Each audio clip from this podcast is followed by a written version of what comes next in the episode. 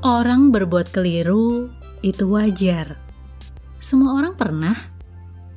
Tapi kalau sudah merusak kepercayaan dengan berbohong atau berkhianat, itu yang susah buat orang lain mempercayainya lagi. Bahkan sekadar mendengar ia berbicara saja sudah membuat enggan.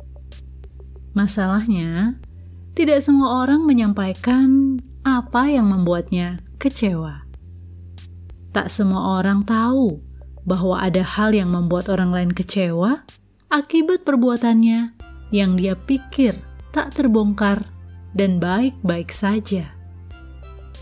Diam bukan berarti tak tahu.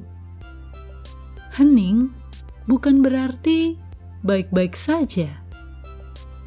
Bagi orang yang masih memiliki harapan, ia akan berupaya memperbaikinya dengan berbicara, menyampaikannya, lalu mencari jalan keluar yang terbaik untuk bersama. Jika tidak, maka bungkam adalah bahasa dari cukup sudah.